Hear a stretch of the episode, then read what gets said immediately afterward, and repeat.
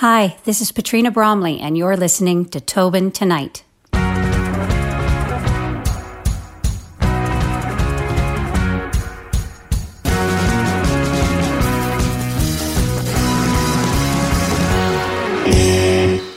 Let's get into this. We're both Newfoundlanders. We're both from the East Coast. We seem to have a lot of the things that you are involved in are a lot of things that I'm very interested in. So let's start right off with your career of being an actress. When did that start?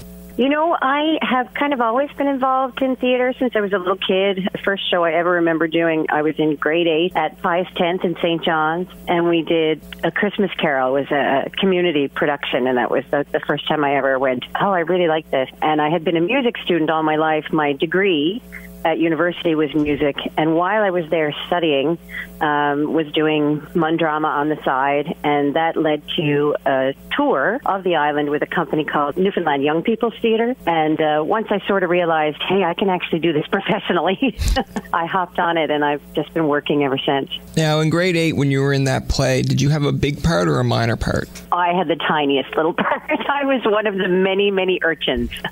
oh, see, that's where we're similar because I remember in grade five when I I had a part in a play, and uh, it was a Christmas one as well. Well, but I was a mouse, and I only had two well, lines. There you go.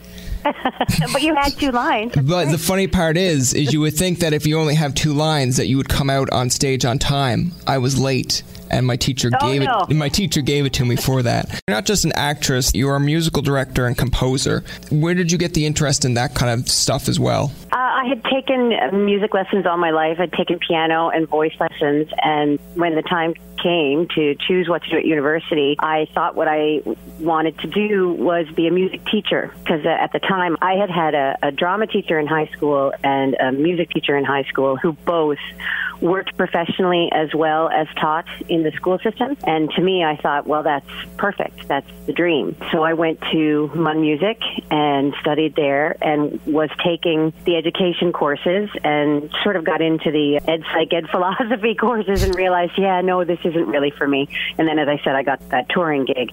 But I've always been involved in music my whole life, choirs and groups and I played in jazz band and in junior high school. So it's something that I've always kind of dabbled in. And being a lifelong choral singer, I've always been interested in harmonies and arranging the sound of uh, how notes interact and all that sort of stuff. And I think I just sort of accidentally fell into it because of being a part of the Mun drama scene in St. John's.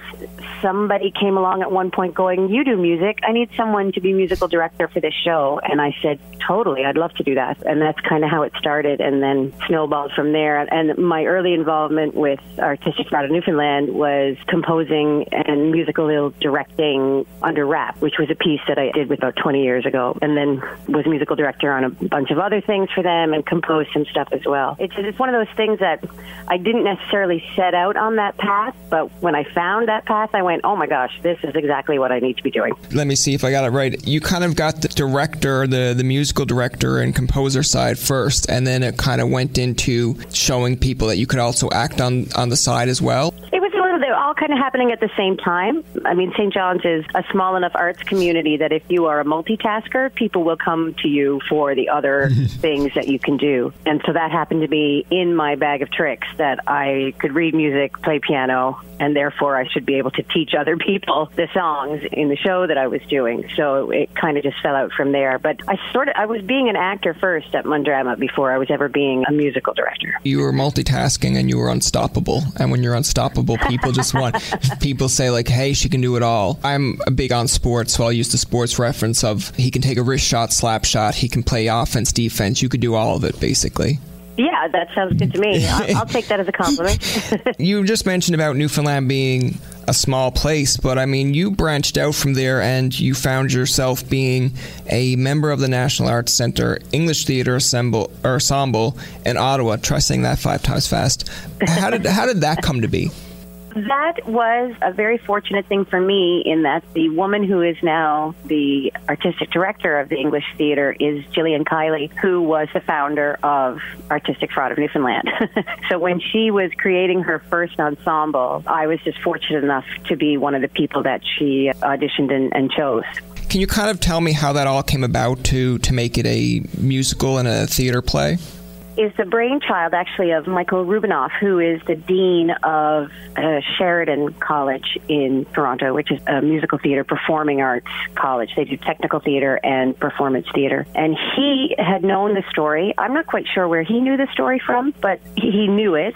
And in his mind, he thought it was a story waiting to be told on stage. He approached several music theater writers, Canadian musical theater writers, and they all didn't see it as the the sort of opportunity that he did. And then he met David Hein and Irene Sankoff, who are our writers. After their production, that was a fringe production in Toronto called My Mother's Lesbian Jewish Wiccan Wedding, was picked up by Mirvish when they had a sudden cancellation in their calendar. So this incredible opportunity happened for them that this tiny little fringe show that had been a hit at the fringe was picked up by Mirvish, which is kind of that doesn't usually happen. So they had that opportunity. Michael saw that show. He met them afterwards and he approached them to write it. At Sheridan, they have an initiative there called the Canadian Musical Theatre Project, which is a, a means of creating new musical theatre and allowing the students to be a part of that process of creating new theatre, which is an incredible opportunity for the students because uh, usually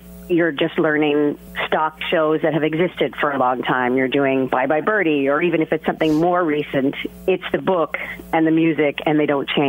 But when you're a part of the creation of a process, you have to adapt to constant change, cutting and changing, and scenes are eliminated or added in, and all that kind of stuff, which is just a really good thing for students to learn because there's a lot of original creation of theater in Canada, and most students will find themselves in the professional world living that experience. So he approached them. They thought it might be a good idea. They weren't entirely sure, but they, they were interested enough to check it out further. David had been a lifelong Great Big Sea fan and sort of East Coast traditional music in general, so he was excited about that opportunity. And they themselves had been here in New York on 9 11. Irene was studying at the time, doing a master's degree, I believe, and they were living in a, a grad student housing complex, kind of on the upper west side, I think. The day that it all happened, they spent the day there in that dormitory with students from like 120 countries from all over the world. And they felt a real sense of community while that was happening because everybody kind of came together to talk to each other and, and help each other through what was going on. And by the end of the first evening, someone pulled out a piano and there started to be music being made, singing and, and you know just just passing the time together in that way. So they went down to the 10th anniversary of the uh, Gander 9/11 events in 2011 to meet people who had had the experience and to interview them and to collect some stories, do the research, and find out is there something here we think we can do. And the idea that it was a community that was created which was a similar experience to what they had had here in New York at the time, I think is what originally drew them to it. And then they just started talking to people and they experienced their own come from away kind of um, embracing by the community because people just started saying things like, oh, don't waste your money on a hotel, come stay at the house. Here's the car, there are the keys, whatever you need, it's yours. So they were just kind of overwhelmed by how wonderful the experience was. And, and then they met all these people who told these incredible stories. And they gathered hours and hours of interviews and then slowly started to turn that into a theater piece. I think they say they went to a cabin in the woods somewhere in northern Ontario and hid away and put everything out on the spread everything out on the floor and tried to pick what would be the through lines that they could put together in one full piece. And David jokes that the original first draft was five hours long and they hadn't even gotten off the plane. That's about six years ago. It had its time at Sheridan and they, that led to a production. By this point, it was still two acts, I think. Then it went to Goodspeed Musicals, which is a festival that happens here in the States, and the National Alliance of Musical Theater, which also has a festival. So it did a couple of those things, and that's where they met the producers, Randy Adams and Sue Frost, who thought that the show was something that deserved to uh, to have a life and, and be told, and more people needed to hear the story. And then that led to the first original professional production in La Jolla, California. And then from La Jolla, we did Seattle, Washington, Toronto, Gander, and now New York. Yeah, and I mean, it's been getting great reviews from all those places. Why did you choose to do it in a musical style? I mean, because I, I feel like if you just told it as a story itself or made it dramatic without the whole music, it would be as it would be good. But whose idea was it to turn it into a kind of a musical? I, that originally comes from Michael Rubinoff because uh, his uh, initiative there at Sheridan is the Canadian Musical Theater Project. So he, he saw it as a musical, and that's what David and Irene do. They they write musicals, but they'll be the first ones to tell you that they heard these stories and they immediately felt like it sang they could they could tell that these were stories that were going to literally sing. Uh, I think the opportunity to use the sound of Newfoundland traditional sort of folk rock was something that really excited them. No, I mean, it makes sense. It was just a question that I was always kind of wondering. People say all the time, a 9 11 musical? Are you serious? yeah. but in the end, it, it's more of a 9 12 story, how we look at it, because it's not really about what happened on the day, it's what happened in the aftermath. Yes. In those four or five days afterwards, what happened to people in the community that was created and how people just became their best selves and were the most generous versions of themselves that they could be on both sides, the passengers and the townspeople. Because it, I mean, very easily 7,000 people show up in a town of about 8,000 and it could have been complete and total chaos.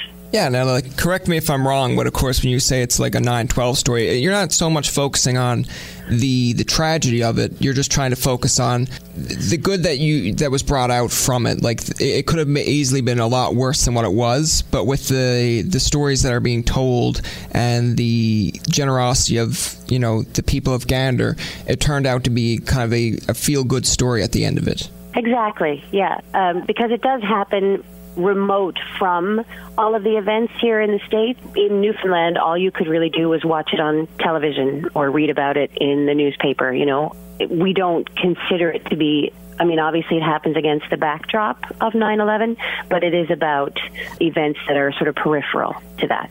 Yeah, you're trying to put a like a positive spin on a, on a, a tragic event kind of thing. Yeah, kind it, of life affirming to think that while these horrible things were happening, there were uh, acts of kindness and, and goodness and generosity happening.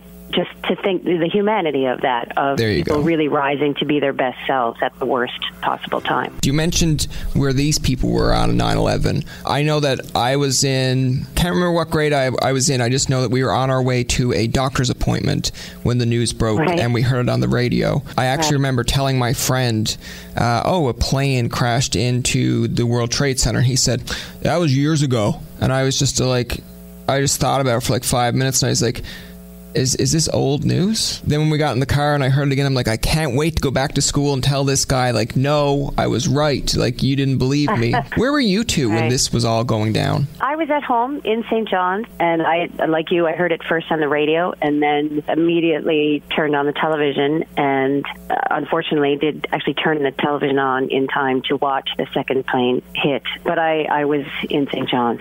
We know how well the play's doing. A lot of Newfoundlanders have gone down, come back, and said uh, it's great. They want more people to see it. How did you get cast in in the play? it's such a great uh, small town story. I, I love that this was the path that got me there. I was actually in Gander uh, on the anniversary with a local theater company called Rising Tide Theater, and we were doing our own, believe it or not, our own musical about the events of 9/11 in Gander, written by a, a composer from Gander named Dean Burry. And I walked into a coffee shop with another actor who was someone from Ontario that we had hired specifically for this show, and he, the only other people in this coffee shop were David and Irene. And Grant Tilly, who was with me, said, Oh, these are my friends, David and Irene. They're here in town doing research. And so I met them there. And then after that, they saw some of my work in Toronto, uh, touring with Artistic Fraud. We did Oil and Water and After Image in Toronto, and, and they saw me there. And they were very, very interested, and rightly so, in having Canadian actors and particularly Newfoundland actors involved to help bring the sensibility of Newfoundland to the show. And so they asked me if I was interested to audition, and I went down to New York and auditioned, and very, very thankfully and, and luckily got the job. Luck of the draw, but I mean, it worked out well for you. Oh my gosh, if I hadn't walked into that uh, coffee shop at that point in time with that person who knew those other people, yeah. Yeah, it's one of those weird uh, confluences that uh, you're just grateful for after the fact. That's going to do it for this episode of Tobin Tonight. Our thanks to Petrina Bromley for coming on the show. Remember, you can find past, present, and future episodes on TobinTonight.com, Spotify, and iTunes. Follow us on Twitter, like us on Facebook, and leave a comment or two. For Tobin and myself, this is Jacob saying, Come From Away is another example of Newfoundlanders' hospitality. Honestly, how can you hate Newfoundlanders? For real, though. Anyways, thanks for listening, and good night. The Podcast Super Friends is a monthly meeting of five podcast producers. Hi, I'm Katherine O'Brien from Branch Out Programs in Baton Rouge, Louisiana. I'm John Gay from Jag and Detroit Podcasts. I'm Matt Cundill from the Sound Off Podcast Network. I'm David Yas from Pod 617, the Boston Podcast Network. And I'm Johnny Peterson from Straight Up Podcasts. Together, they form the Podcast Super Friends, an alliance of podcast masterminds sharing best practices, insights, and discussions to help make you a better podcaster. Follow or subscribe to the show on Apple Podcasts, Spotify, Google Podcasts, or at soundoff.network. I'm Andrea Askowitz. And I'm Allison Langer. And we are the hosts of Writing Class Radio, a podcast, but we are so much more. We have writing classes. So if you are looking for live online classes where you can join a community, write to a prompt, get feedback, and get better, check out all our classes at writingclassradio.com. And listen to our podcast wherever you get your podcasts and at writingclassradio.com. Another Sound Off Media Company podcast.